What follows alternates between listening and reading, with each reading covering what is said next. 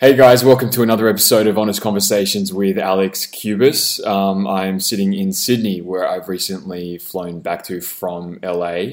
Usually, I don't give context or give biographies for my guests because sometimes I think it's pretentious or I'm just blowing smoke, but I think it's necessary with my two guests sitting here today for my final episode to give a bit of a background. Um, and they might get a bit. Uh, blushed from me basically talking about how amazing they are. But I'm sitting with two female filmmakers, uh, Kirsten Carthew and Catriona McKenzie.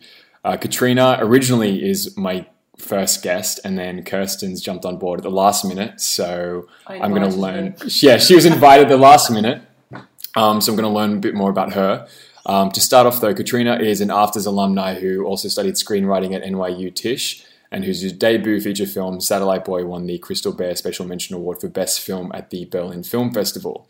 She worked as a director's attachment on Ridley Scott's latest feature film, Alien Covenant, and recently worked on Shadowhunters Mortal Instruments for the American network Freeform, adding to her vast list of TV credits, including NBC's Camp, the Emmy winning Dance Academy, and Satisfaction for Showtime with Oscar nominee Jacki Weaver. Her son Callum was sitting with us, but I think he's gotten bored, so he's moved out of the room. Um, Kirsten Carthew, oh no, he's joining us back. Um, you should see this kid's pants. They are worth a photo mention. Um, Kirsten Carthew recently had her fe- feature debut, The Sun at Midnight screen at the Cannes Film Festival, I read. Uh, out of competition or uh, just at a no, screening? No, no, actually less, way less glamorous. Okay. The market. Okay. So Regardless, business, business. it was there. Screening, let's right. just say that it, it was. was. Yeah. Kirsten was recently at the Benton Film Festival in Arkansas. How many weeks ago? Maybe three or four. Only three or four, four? weeks ago, where world renowned American actress Meg Ryan presented her with a jury prize for Best Narrative. And her lead actor, Kawennáhere Devery Jacobs, also won the Best Award for Best Performance in a Canadian film at the Whistler Film Festival. Um, whew, okay. Kirsten has multiple writing credits, which include the Brazilian feature film Uma Loucura de Mulher, is that how you pronounce it? Gimelier. Oh, okay. Exactly like you said. All right, great. Yeah. Pretty much exactly the same, as well as two TV genre pilot scripts in development. Whoa, that was a lot of context, but you guys are about to learn a lot about filmmaking, and I think it's pretty important that my last episode of this season of Honest Conversations, I'm sitting with such amazing professional people. Yeah. You guys are feeling pretty good right now, probably. Yeah, so good. It's a good way to start, actually, because yeah. I start my questions, my interviews the same way, which is four questions. You guys can mix. I can give two of them to each of you, or however. Um, this is an acting exercise, but you can treat it as directors or just as guests. If you can answer them as honestly as possible. I think, I feel, I need, I want, right in this moment. So even if it's like, I want another glass of wine Kirsten's or yeah. I think I I didn't think about that. Yeah. I just went for it. Uh, I think I feel I want what. I think I feel I need. I want. Hmm. I I think I need to not overthink okay. this. Cool. Great. Uh, I feel really good here. It's uh, like just a nice temperature. I'm a little bit cold, but in a nice way. And I'm drinking wine. It feels very warm and mm-hmm. Uh, relaxed. And I want uh, what do I want? There's always the things in life. I always am trying to figure out what I want. Okay. So, um, and it's an acting exercise. But you don't have to treat it as one. Yeah, I, I want to not overthink it. I want to just kind of hear, want to hear what Catriona's gonna okay. say. Well, Catriona's the Australian yeah. for context. I should have yes, explained that before. You'll hear, you'll hear, you'll hear the difference between the two. So I'm a complete uh, cheap. I'm a light I'm lightweight. I'm, I'm a lightweight. I'm yep. a cheap date. I'm all that stuff. So I've had half a glass of wine, and I'm sitting here, and I can feel all, the, all the heat on my skin, yeah. and I'm just actually thinking about freedom. But wow, in wow. wine, which Boy. has become messy, but also is kind of pivotal uh, for me at the moment. I've been thinking a lot about freedom. Good. But yeah, at the moment, my top lip is kind of warm and thinking about Jacek Koman pops into my brain because he's a really honest actor. Okay. That I just work with. I mean, just mm. and also I'm a Gemini, so I'm completely zipping around the room. And what did you work with? Pronounce his name again. I'm not so, mispronounce. So there's a film called Moulin Rouge, Mhm. and in Moulin Rouge, there's Oh, a I've moment in the film. Yeah, yeah, it's called yeah, So you know that film with uh, that That actress Nicole. Baz? yeah, Yeah, yeah. Yeah. And Ewan, uh, Ewan? yeah. Uh, and there's a moment in the film where the film starts to really come alive for me, where this guy comes out and he sings "Roxanne" by the Police. Roxanne, that's Yasser. Oh, I mean, with a name like Yasser Cohen.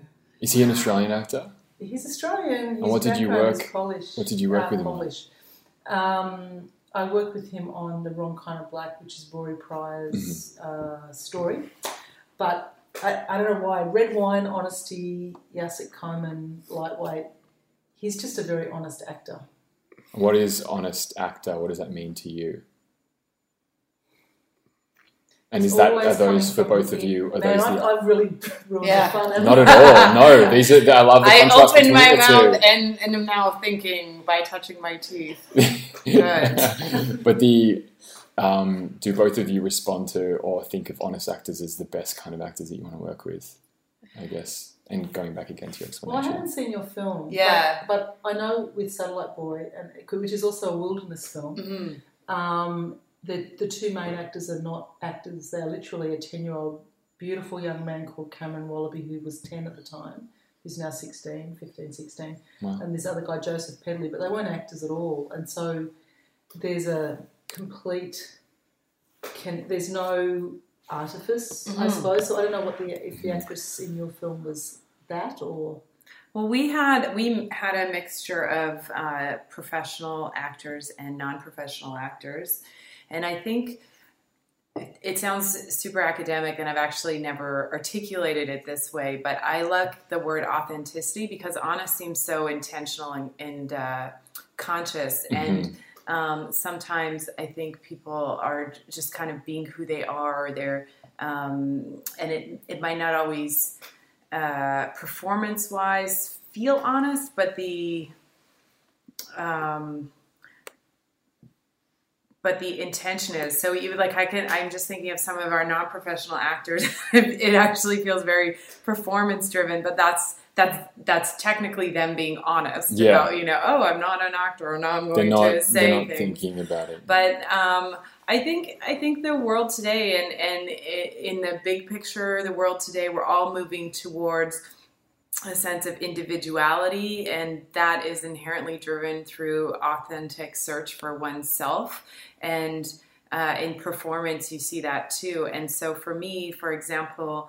Uh, the two actors who I had the privilege of working with, um, Devery and uh, Duane Howard, who was in The Revenant, and, and they're both just extremely lovely people and they're slightly different than I imagined as the writer. I'm also the writer of the film. They're slightly different than what I imagined the character to be, but as a director, I really want the relationship I want to have with people as a person is just hey, if I'm working with you, I want you to bring your thing, whatever that is, to to the role or to the camera or to the edit or whatever that is. And I think they both uh, took on the character in a way that I hadn't um, completely conceived of it, but that I loved. Like I just trusted they would do their thing with it, and so I think their performances are uh, authentic in that they are their version of that character, and they own that character. Yeah, it's not it's not me. Like it's they've yeah. Sort of gifted over and. Um, you know, there's some guidance there as a director, you know, where when maybe choices are off, but often, often I, I really was very fortunate. I really liked a lot of the choices, and sometimes it was more like, okay, we're not going that direction for this reason or whatever. But um, I, I really, uh, I, I'm curious about people, so I, I'd want to. You know, if, if I were hiring you for the role or casting you in a role, I'd be like, well, I want to see what Alex Cubis brings to this role Right. and not just my vision. You're not Yeah, just sure. here to create something for me. And it's exciting to be like, well, what what's Catriona gonna do when she directs this? Yeah. Like, what's her version of comedy? Because you were saying you have you've just recently directed a comedy, and it's like you probably do a really cool take on comedy that's your take, and you didn't even know that was your thing, but well, it I've is. never done comedy. I mean, I suppose it's interesting with this idea of because when you hire an actor, you're sort of hiring in a way you're hiring something that's a nugget of who they are inside Mhm. them. Definitely. Yeah. You want you know, so you I want did, to show up. I yeah. did shadow Ridley, and, and that was an amazing experience. But and it's true that he doesn't.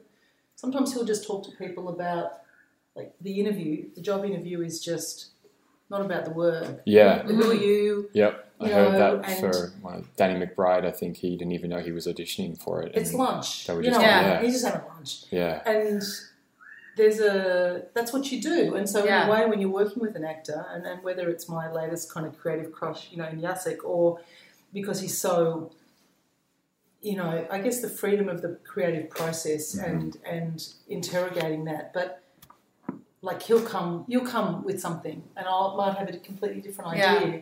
and yet there's this sort of lovely freedom to toss it up and see what happens and Yeah. out of that process comes something which is just completely new and original and that that's so cool and i guess yeah i get yeah i mean I, i've been interrogating and, and thinking about freedom a lot as a Mhm. creative process and and even in the writing of it you know um, cathy freeman has a Mhm. tattoo on her shoulder that says cause i'm free Okay. and when in the Sydney 2000 Olympics, she won the two, 400 metre Yeah. uh, individual. It's kind of the golden moment of the Sydney Olympics. Definitely.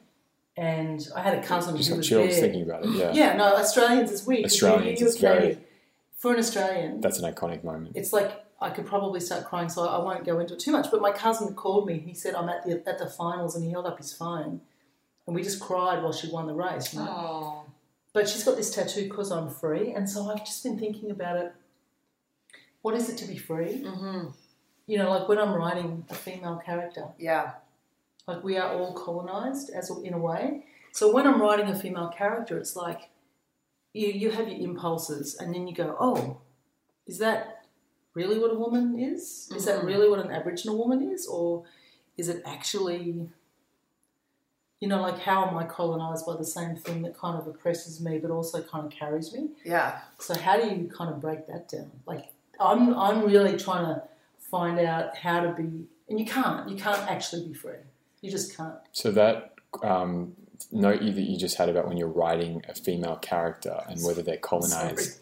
Why are you apologizing? I hate No, when no, no, people no. apologize. No, no, no. Especially you. and I'm, I'm, I'm wondering, like, um, you just said, how do I write them in a way, or whether is that actually a woman or an Aboriginal woman? What do you mean by colonized? Like, I, are you writing them inspired by your own experiences, or are you concerned with whether you're giving them um, just basically accurate treatment? Um, are you able to elaborate on that? Okay, Callum, listen. Um, you know, I come so you know I come from a sort of a base of we are operating within systems, whether it's capitalism, Mhm. whether it's in, from an Indigenous Australians' point of view, it's colonisation, Yeah. whether it's you know consumerism. All of these things are designed to push and pull men and women and young Aboriginal boys and uh, you know Greg Inglis and all different sorts of people from that's it Aboriginal football Mhm. player um, in different ways. And so you know there's countless examples of, of how women are written. Uh, the description of a woman in a Marvel feature film, apart from the one that Meg LeFauve is writing at Yeah. the moment, is Ridiculous. kind of ridiculous. Yeah. And so, you know, whereas men men's characters are more kind of fleshed out and grounded and so when I'm writing, I don't know Mhm. about you, but when I'm writing I'm you know, you have instincts that put that and I go, Oh, what's that instinct? Is that the instinct that's been colonized by consumerism or colonized you know, colonized by capitalism or the patriarchy or, or is it really from you? what is it and how do I dig down into actually Yeah. what is honest in myself That's as a amazing. writer so I don't just replicate the same old crap that's been do you know what I mean? Yeah. So This is amazing. McDonald's. Yeah. So that's kind of what I'm how do you do that? And I don't know. I don't have You don't have the answer, right? But you have. But I think the the important thing is that you just you're questioning it. How You keep inquiring. can inquiring. freedom be achieved on Yeah. an individual thing? And I am prepped for the zombie apocalypse. Good. We but talked also, about that. yeah, yeah. Yeah. But um, yeah, and, and, and with I have an eight year old son who's beautiful, and how do I kind of help him towards a path of freedom because it's not just like art doesn't just start in this bubble it's lived it's a lived experience as Definitely. So that's incredibly on point or very appropriate. So I started this podcast on the theory that successful creatives have a refined point of view where they express themselves on a moment to moment basis and just basically say what's on their mind. Mm. Sometimes that can get them in trouble, and whether they're a director, a comic. Red wine definitely helps. Um, so you're really confirming that, but I guess interestingly, you point to the idea that we still don't quite know what the answer or the how is, but as long as you're asking the questions. Um, Kirsten, do you have anything well, like to add to I I'm a writer as well, and I Yeah. think it's uh, it's a bit of a mindfuck sometimes when you're writing because if you if you put too much of that thought, at least for me, if I put too much of that thought in my head, I would never get out of my head, and Yeah. it's so important for me to get out of my head, and that's how I write and I write, and then I find. I'm a very intuitive person, so I follow the story, follow the story, and then there, there comes a point where I can put a different lens on this one where I go, okay, now that I'm like digging the story, I like the characters, they feel real to me. I like what's happening in their personal lives. I like sort of the architecture of the script. Then I can think, okay, well, let's put on the um, like this lens or the, or whatever lens it is, and think about it in a different way. Mhm. And I find that really useful. It's really useful for me that writing is a process, and I don't need to get it right. Yep. I really always give myself permission to be messy and nonlinear about things. So I I think, you know, what you're talking about, and I think the role of a writer and the role of uh, directors and just artists in general is it is a it's crazy but it's like kind of our job to overthink things and and really uh, like i was just on a, a jury for um, For film a, a film festival and you know we came down to a couple of films and we really you know we Oh. really but i was like it's our job to overthink because we'd be like Yeah. we're overthinking this and then i i would be the one i was like we're overthinking this and then it sounds you know like kind of crazy but it's our job like if you're in the audience, Yeah. you know, because sometimes sometimes things don't register. You're like, oh, I know that guy was kind of a jerk, or that woman was kind of you know this way or that way, and it didn't really bother me. I, I like the character and Yeah. things, and then kind of going, yeah, but. Are we reinforcing a stereotype here? Are we supporting an identity that is fake Yeah. or that has other people have started giving voice to? Mhm. You know what? It's Mm. what's important here, and and I think that is a really, um, you know, the way uh, I think of my responsibilities in a way that my life makes sense to me to be working in film because it's really hard and uh, you know sometimes you make money sometimes you don't sometimes life's great sometimes it, i mean like whatever that's Yeah, the same yeah, for yeah. everything but is like how do i provide service and i'm a huge fan of creating community and giving back and uh, how do i create service so i'm like oh okay well i'm creating service through my films and through my projects and i, I need to do what you were talking about and kind of check in and go like is this actually worth something because uh, canada and australia are similar in terms of funding models for projects Okay. and if I'm getting, I remember I had a teacher once, and I don't quite agree with this, so just prefacing it with that. Okay. But he uh, comes from a documentary background. He said, you know, if you're doing a film project, you you just you have to feel really confident that your idea is worthwhile, and uh, you know, you have to be able to say to um, a funding say- body. well, you need to be able to say to somebody who's struggling, say it's a single parent and they need housing, and you need to say, well, actually, I need that money for this project. I mean, that's not actually how government funding works. Sure. Like, I feel like you But can in have order my to, money. to test, But- yeah, I, but yeah. you need to own that and i Mm, think yeah. something that was really powerful for me and and it kind of happened later in life was just realizing like my stories are important because i think they're important and they're not important because i don't need you to think they're important but if i'm going to have an expectation that there's going to be somebody to watch my films or uh, that this is going to contribute to filmmaking not just in canada but in the globe then I need to be uh, extra thoughtful. Like it's actually my job to do that. So I- I think I think people should be overthinking things, and yet, like for me, I, the process always starts out as very intuitive, and you know what I. But, but the thing is, it's like what I think is cool is cool. Like I, it is cool because You This will is- find a mo- Netflix model, man. You will Yeah, find your mom. you will. Wow. But it's But- interesting what yeah. you were saying in Mm. terms of. I was on the jury of a film festival, and there were two men who were from the northern hemisphere, Mhm. and I was the female from the southern hemisphere. And I don't think it was actually about gender in the end. But I do think that the cultural kind of models of what was excellence We're very different. because yeah, because you know Australia is well, obviously there's the indigenous stuff, but there's also the Asian. We are part of Asia. We Yeah. Yeah. we are part of Asia. We've got beautiful Indonesian filmmakers and Thai, Chinese, and the northern hemisphere has different. And there is a cultural difference, and it's you know So, what was a comment that was made that crystallized the difference in excellence? I mean, you know being on a jury is Mhm. quite quite something. Right. It's a privilege, and you know like totally. They won't screen the films until the jury walks in, and you know you get dropped off in a limo and you kind of sit Okay. down and you know, Yeah, you were on a better jury.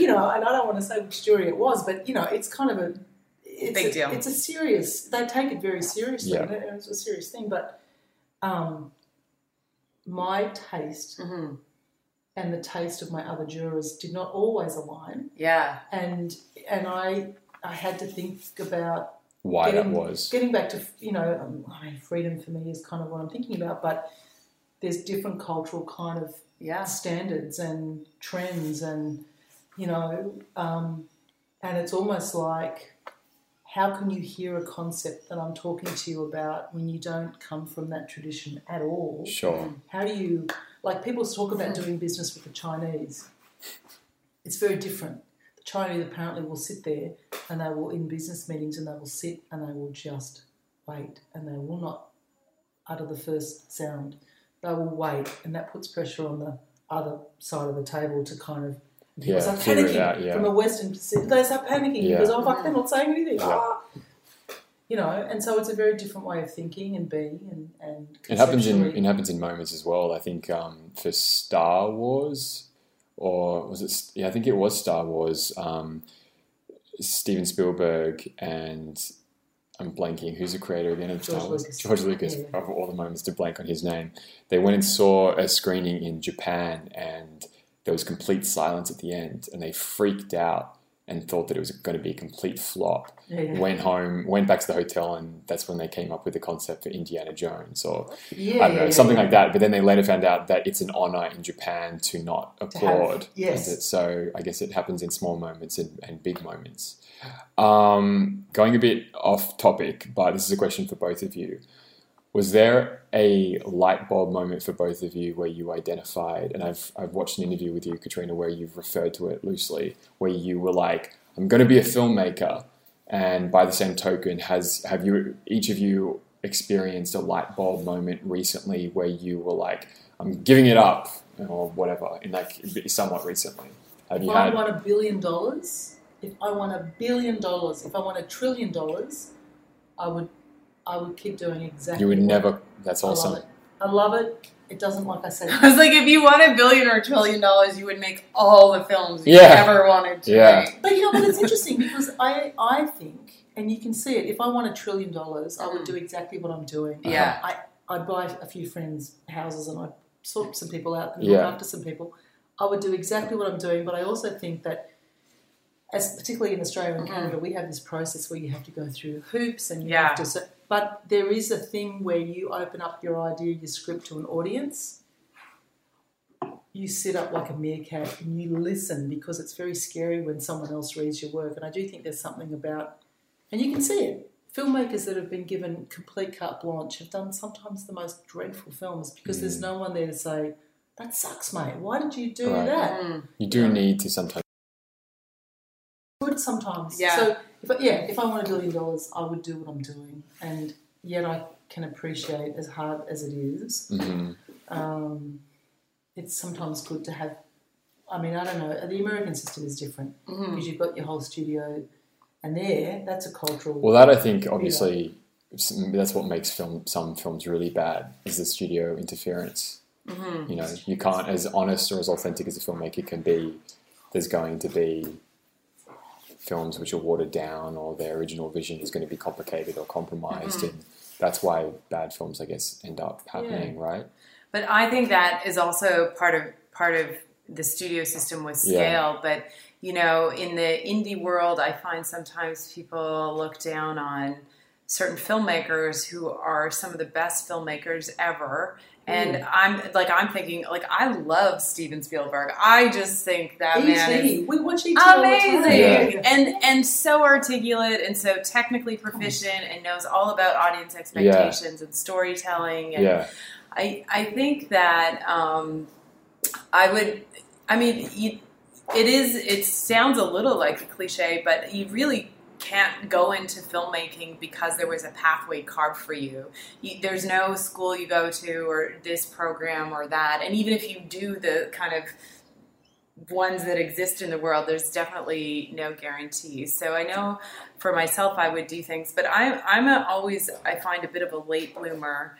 Um, and I, actually, it's not the answer to the film question, but it sort of is in the feeling thing. Yeah. the memory that came up was I was running a marathon, and I'm not a particularly fast runner, so I was running a marathon, and I had this mantra going through my head of like, you can do it, you can run this marathon, and Yeah. you can run. No, you can run a marathon, and then I was like, you can run a marathon, like you're actually running it right now. Mm. And I was like, not you can, like you, you are. are. Yeah, And I've had some of those moments with uh, filmmaking because on the day you're, you know, working 16, 18 hour days and there's all this prep. And especially in the indie world, it's like you're doing everything. So, you know, you're like the person who's scooping up the garbage, but then you're also like on the phone. Every, every filmmaker, I, I'm sure, has had this experience because it's unanimous.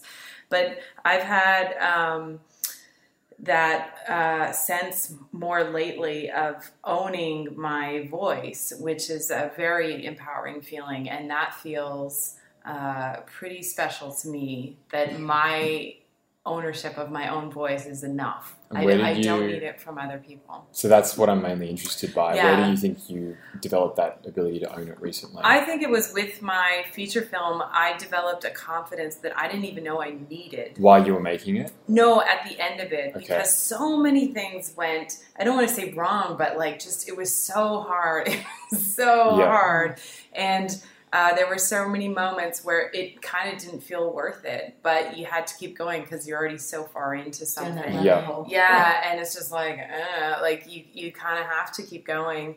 And with all of the things that were challenging and, and massively challenging, then before the film even screened and we edited the film and we got it to a place, like when we finished uh, my film, The Sun at Midnight, and everybody worked so hard. Like I'm so proud of everybody just for like surviving our film shoot. But at the end of the day, I didn't even know if we had enough footage to make a film. really. Like our executive producer looked at the footage. She was like, "Is there enough footage here for a film?" And I was like, "I don't know." Like I, but we did, we didn't have the option to shoot again. We were shooting all outdoors. We couldn't even if even if we were given a billion dollars, like we would have had to wait a year, and contractually that wasn't even possible. okay. So, um, coming from this kind of messiness and figuring out a story and really like owning the uh, this I call it like a mama role, like where it was like this is my baby and Yep. maybe wasn't what I thought it would be, but I am like responsible for giving it a good life and giving uh, getting that film to a completion point where I thought, wow, we like we did it Yeah. and um, felt really good about it and I was happy when I could genuinely say to myself, and sometimes I say things to myself and I don't necessarily mean it, but this case I did, where I was like, I am proud of having made this particular film, and I didn't need anybody else to say they liked it. I mean, it would be Even great. just the act of completing it, I think, is. it was,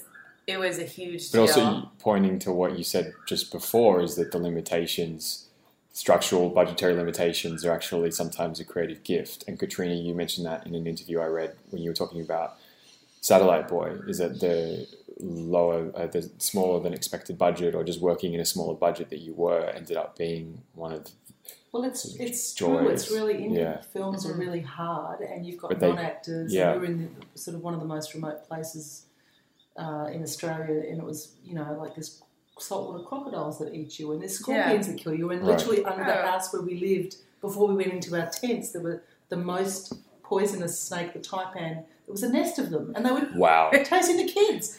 You know, like it was really. Don't go in there, honey. No, I was like, anyway, there's there's still got stories, man. More wine and there'd be better stories. But but it is it is very difficult, Yeah. and it's true that those Mm. kind of constraints do. You have to be creative. You have to come up with solutions, and yeah, there's parts of Satellite Boy that I go, that's great, and there's parts that I go, Ugh, that's because we were twenty grand short. Totally. Okay. And you go, that turning point should have been as it was scripted or whatever. But you know, that's that's the learning lesson. Yeah, sure. And that's why it's good to work in TV because, I mean, when I've just done something with Nakkiah Lui, which was very low budget, then I also did do Shadowhunters, which was Mhm. like, Incredibly high budget Yeah. stuff. Holy Mother of God, there's just, Everything's Yeah, taken care you- of. I, I've got Skittles. I've got special oh chocolate. baby. Yeah. Not How there yet. was working on that compared to Australian stuff that you've done before? Um, you know, it's, it's, look, at the end of the day, the grammar, the filmmaking techniques, Mhm. it's all the same. Yeah. Um, you're working for, you know, Freeform, which is ABC Family, which is, you know, they have a huge franchise and Mhm. they have a lot of invested sort of resources in that franchise and you don't want to be breaking their show because course not. got that's their you know how they Bread and butter. Yeah. Um, so there's pressure, um, but it's fun. It's Yeah. fun. It's fun because at a certain point it was like, oh, I want to sort of wet down five blocks of uh, Toronto, and there was a very quiet single tick. And in Australia, they would circle back around in two weeks and they go, actually, you know, you probably can't do that. Right. That never happened. You I just turned up on the night and there was two cranes up and there was ten Making rain. Like, it like and it was like okay and i had to actually having having had those tough indie films Yeah. where you, oh fuck i don't have enough money what am i going to do Yeah. which makes you very creative totally. Yeah. i didn't have that and so in fact right was like oh god i know i need 100 extras but i can probably do it for if i ask for 50 i'll get 30 in fact in australia if i ask i need 100 i'll probably get 10 Right. they were like, I'd ask, I go, oh, I need 100. I can probably do it with 60. They'd go, eh, have 110. Wow. Like, it's a different mindset. And that's Yeah. interesting because Yeah. you do get used to kind of figuring stuff out. And do you think that because my original question was going to be, do you think that diminished your creativity or whatever in while doing it? But I can imagine that your background would make sure that you're keeping your honesty or your authenticity in check, and you're not going to overindulge because of the Australian stuff that you've done before and the indies that you've done. One of done the most beautiful things that someone said to me recently was, and it was lovely, is that they said, Catriona, you always come from the inside of the story and the inside of the characters. And I felt good about that Mm. because no one had ever said that to me, and I thought it was quite. I just took it because Yeah. you, you don't often get patted on the back either. in that organic way as well, Yeah. and that's Yeah, like close to your heart. But I don't know if it compromised. I think just having the resources, I had to actually free myself up from being so lo-fi and allow myself. So what is it like if someone gave you all the money in the world, like Ang Lee with um, The Life of Pi? Yeah. You know, whatever you think of that film, that's a beautiful film. Yeah. that's an ex- that's a spectacular film, and he didn't have any constraints, which is off. It's a rare thing. Everyone's got constraints, Mm. you know, whether it's casting restrictions or. But what you know, I think it was a. I say bring it on. Sure. I say I I want mean, why not? Yeah. Well, I actually think. I mean, of course, you you have to troubleshoot, and in, in indie films, you're always troubleshooting. But I look forward. I feel like for me, the challenge is if somebody said, "You have carte blanche." I mean, I have to get really clear and specific. It's uh, my closest experience would be working in animation, where Mhm. you have to be so specific, and in science fiction, which I'm writing now, you have to be so specific about the world you're creating. So, because you don't have the option later of editing or tweaking things, because you're you just don't like even the biggest budgets wouldn't allow for that. So, I think it. Uh, makes you have to own your voice more and Mhm. go okay well that's what i need that's what i'm going for and not always like waiting for it and kind of like I've got great troubleshooting skills. So it's like, okay, I'm just waiting for this to go wrong. I'll just do this. And it'd be so great to be like, okay, actually, let's let's go higher. I, I feel like it could be And an exciting and inspiring thing. And that's the freedom that I'm talking about that Mm. I've been sort of Mm. interrogating in myself lately. Okay, because on the page, you can write anything. You can write a, a billion dollar film if you wanted to, because you can do anything. yeah. But when you write, where do you pitch? What are you used to? Where are you coming from? What is your voice? And where? How is it? I mean, I use the language of colonization because that's kind of my background. and it's but- unique to your experience. Yeah, but what? How am I compromised? How am I constrained? You know, And then how do you combat that? Is that how do I interrogate it in myself? I'm, I'm a And then completely put that into a character. pretty smart cookie, but how do you do that? Like, you know, how do you scratch the surface of your own experience and go step beyond that and out of not even your comfort zone, but your experience level? Yeah. You know, what is it to be a 25 year old white man? you know, what is that? very I mean, generic? Yeah. Well, I don't know. I, I think something that you were just saying reminded me, and like I was like, I'm not going to say it because it reminded me of a line Good in guess on my the age, by the script. Um, but what does it mean when you're not asking for permission? And sometimes I think that experience of colonization or repression or whatever it is is um, like placing boundaries on yourself that you don't need to, but you kind of inherited. Mhm. And I love that idea of going like I just think um, in in my personal life, I was in a relationship with somebody who once I was like, oh, I'm so stressed out, like I I really can't afford to take work because I need to be writing on something. And uh, my partner at the time said, why don't you? And I was like, I just need. I just need like two months. And my partner at the time said, Why don't you take a year? And I was like, Not a year. I mean, I just need, I, I mean, three months would be great. Mm. And then I thought, what if I could take a year? Wow, I could I could change the world. Like it's such a Mm. different mindset to put yourself in when you go, okay, well, what if I just don't need to think inside of a box and maybe inside of a smaller box? And what if somebody said, you know, you get 40 years to do Yeah. something? And of course there's a pressure like, oh, then it has to Yeah. be amazing, but but what if it didn't have to be amazing? You just- what even if just you could asking just the do whatever you hypothetical. wanted in that That's time what I'm period? Yeah, that's it. What- Yeah. You know, what if, if, if, you know, the northern hemisphere, southern hemisphere, the male, female, these constraints.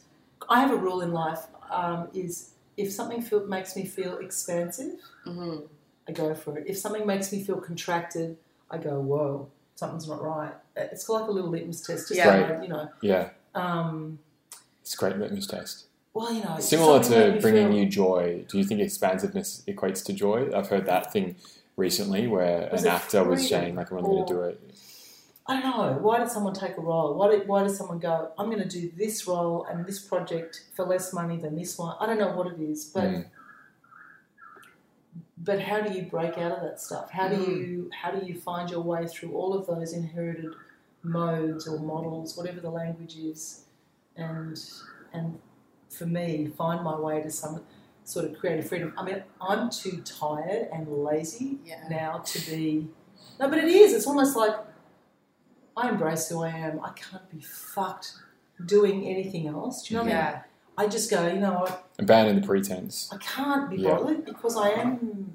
There's a life is a juggle. Well, you're owning yourself. You're like, I, w- I wish I were smarter, but uh, I don't know the answer here, I don't either. and I don't need to. So Yeah. somebody else figure it out. Someone else do a PhD on it. Yeah. Um, this is a question for both of you. What you the comment that your friend made about your work before is that you have a way of working from starting from the inside or working from the character from the inside and going out. Do you attribute that? The theory that I have is that I'm guessing you you can attribute that partially to your background or the way that you're raised. Generally, with the people I've interviewed, that's the way that they're raised is, is a big thing. How and why do you think you've been, developed that ability, Catriona? And then the same for you, Mm. Kristen. Because I can imagine your work speaks jump in similarly. any time, Kristen. I don't. I Oh, don't no. know. I mean, I don't.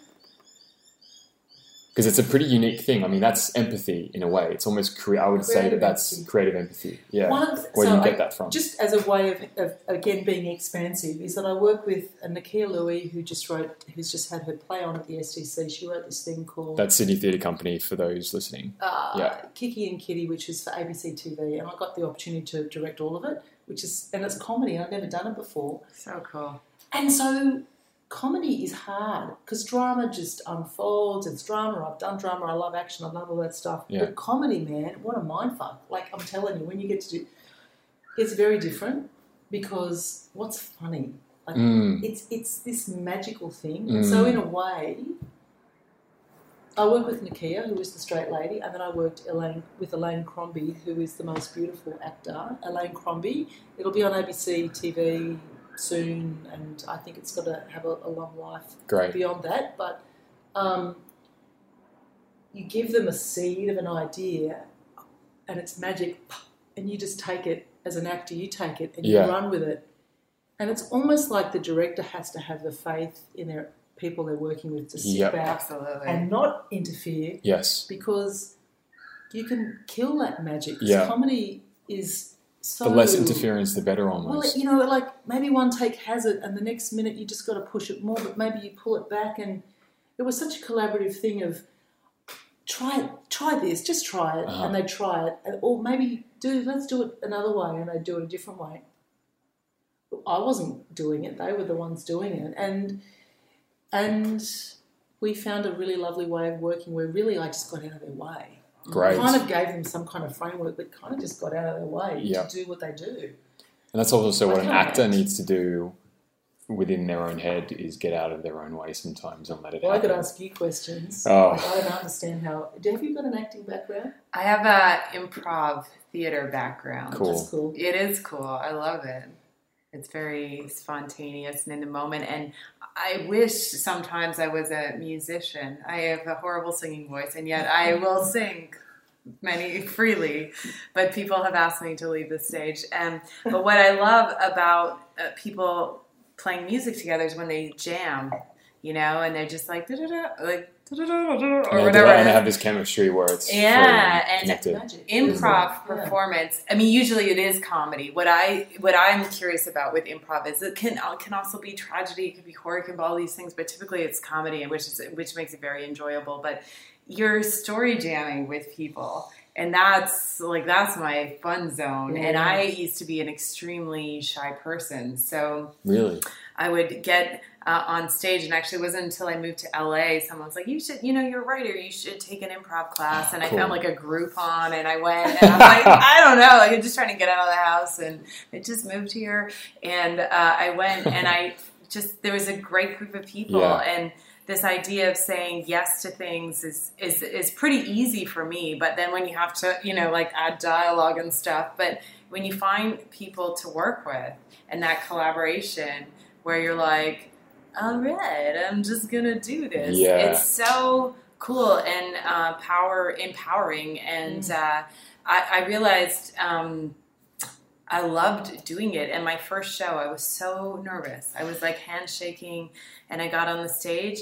And it was this very weird thing because I grew up very like my mother's role models. I'm not kidding. Our Mother Teresa and Gandhi, and it's like, oh, you know, you did a project, it did well, and I was like, yeah, okay, okay, I, I don't need to Mhm. send a film to another festival. One festival, it did well, and uh, we're done.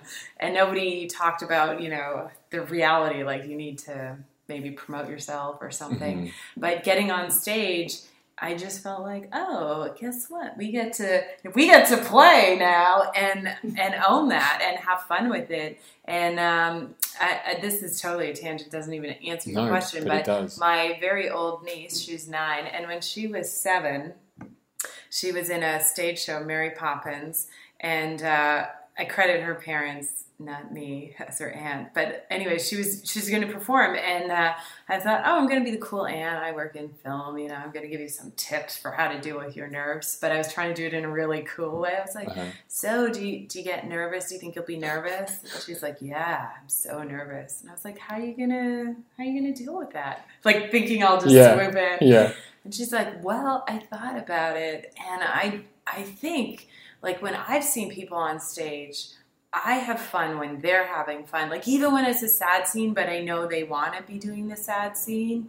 So I'm Oh. gonna take responsibility and I'm gonna have fun and I'm just also it's my life. It's my responsibility to have fun. Oh, And I was Wait, like, a oh seven-year-old God. said yeah, this? I know. And then I it. know. I was like, just taking notes here, and uh, and I was like, wow, that's really good. So you you're like not even nervous, and she's like, no, I'm still going to be nervous, but I'm going to make it not as important to be nervous. I'm going to make it more important to have fun. And I was Oh. like, Oh, Oh my no gosh. taken. And That I'm quote could be from Meryl Streep or I know. something. I have, all, I like- have friends who are, you know, like uh, my friends uh, just was doing a huge uh, presentation yeah. on his architecture, and I told him this story, and he's like, "I remembered your niece." I was like, "I remember her all the time, just little That's hints, cool. because That's very cool. it's really good wisdom." Yeah, to that's a say great. things a great- that. Think kids are often often have the greatest insights for the creative process. Yes.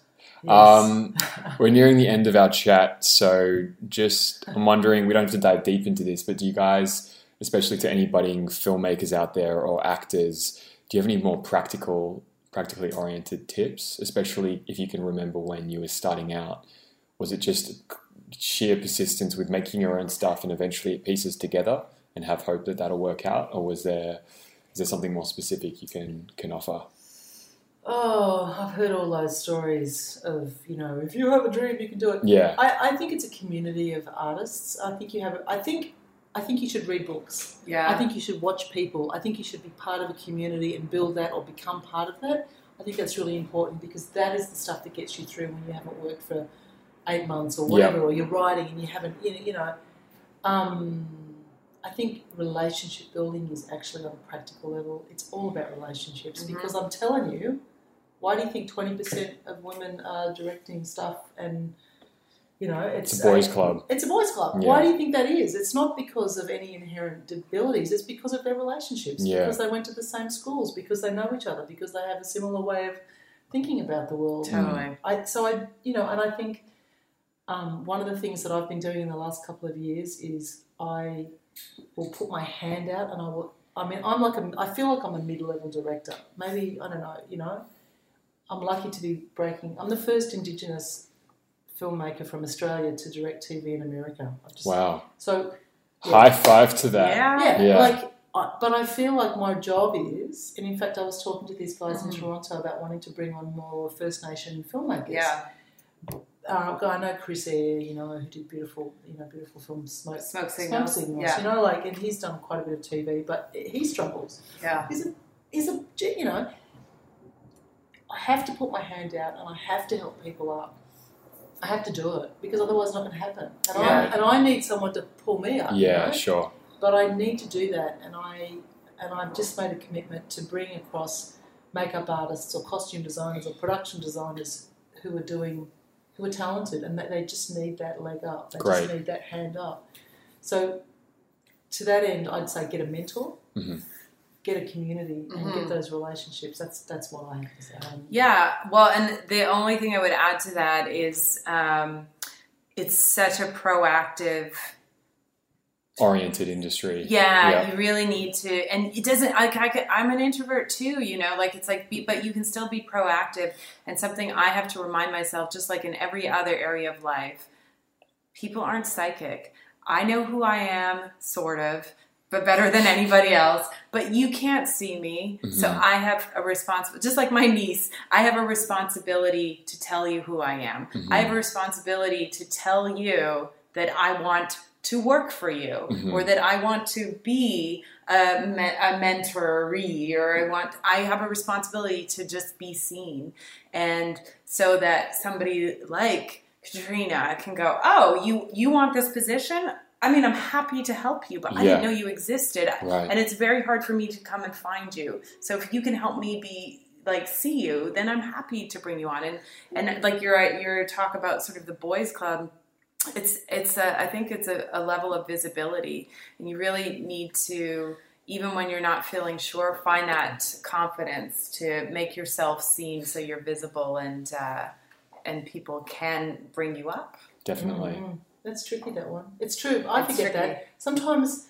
You know, sometimes it's just like ask. It's like, oh, I really want to work for you, Steven Spielberg. You know what I mean? Like yeah, that sounds outrageous, but, but sometimes not? you need to. He'd be like, cool. Does it Nobody annoy you, asks. Does it annoy you though when actors do that? being no, I mean it's no. interesting because on this on on this other couple of things jobs ago, um, there was a woman there who had emailed me maybe two years before saying, "This is my CV. I'd love to work with you." Blah Mhm. blah blah. And I didn't have anything because I was writing. Yeah. And I hadn't, you know. And lo and behold, she shows up on this job, and I was like, "Yeah, you're cool." It's, Wait, Yeah. she had already been cast. She was cast by someone else. she was else. actually not an actor. She was a she was a um, she was a head of department. okay, But right. I, I sometimes I get weird emails and it's hard to sort of respond to them. yeah. But as a rule, whether it's from a composer or an actor, I'll usually send a very quick email back saying, "Look, I don't have anything at the moment. I'm in development. Blah blah blah." Because it's tough for everyone. Like it's It a it's a it's a profession where you're putting your spirit in a way on the line of Definitely. and, and if people don't choose you you go oh my Mm. it's really tough It's man. hard. It's So I hard. always try and read scripts if I can, and I've been slack lately. But you know, I always try and respond to emails and say, "Look, I've got nothing at the moment, but I will keep you in mind." And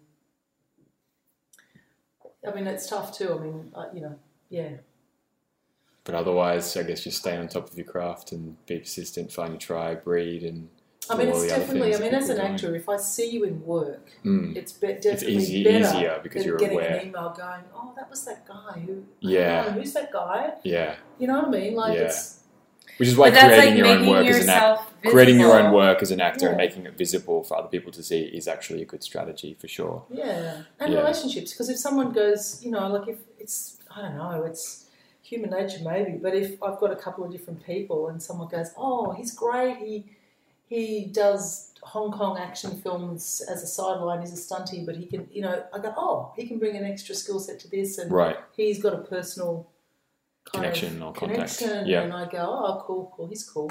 Yeah. I mean, that's so wrong. That's the boys. But sometimes club. it's random though. that's the boys It- club. Yeah, doing, you know, But it's- it's it's how we make sense of the world. Like I I would rather hire friends, and it's a trust thing. So you're just sort of saying like, oh, okay, well, I like Alex's taste, and I don't know any better. So because I don't have the opportunity to see everything and read every book and see every film or whatever, so it's you know word of mouth is really a big deal, and Yeah. um, that's why I like when you put yourself out there. You don't know who's going to see you. Yeah. You might I might put myself out there so that you see me, but like, Someone else could. vicariously, this person I stood in Meg line Ryan with could was- see it. Yeah, that's right. That's right. Woo! Yeah.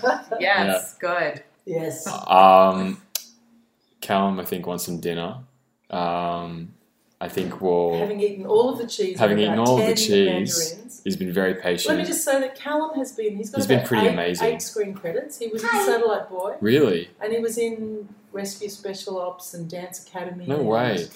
And We've got to look out for him in uh, the future My then. Place and Okay, guys, Thank that you. was an incredible chat. Usually I end on the questions again of I think, I feel, I need, I want. Um, this, this being the last episode, though, I don't even really think that's necessary. I was.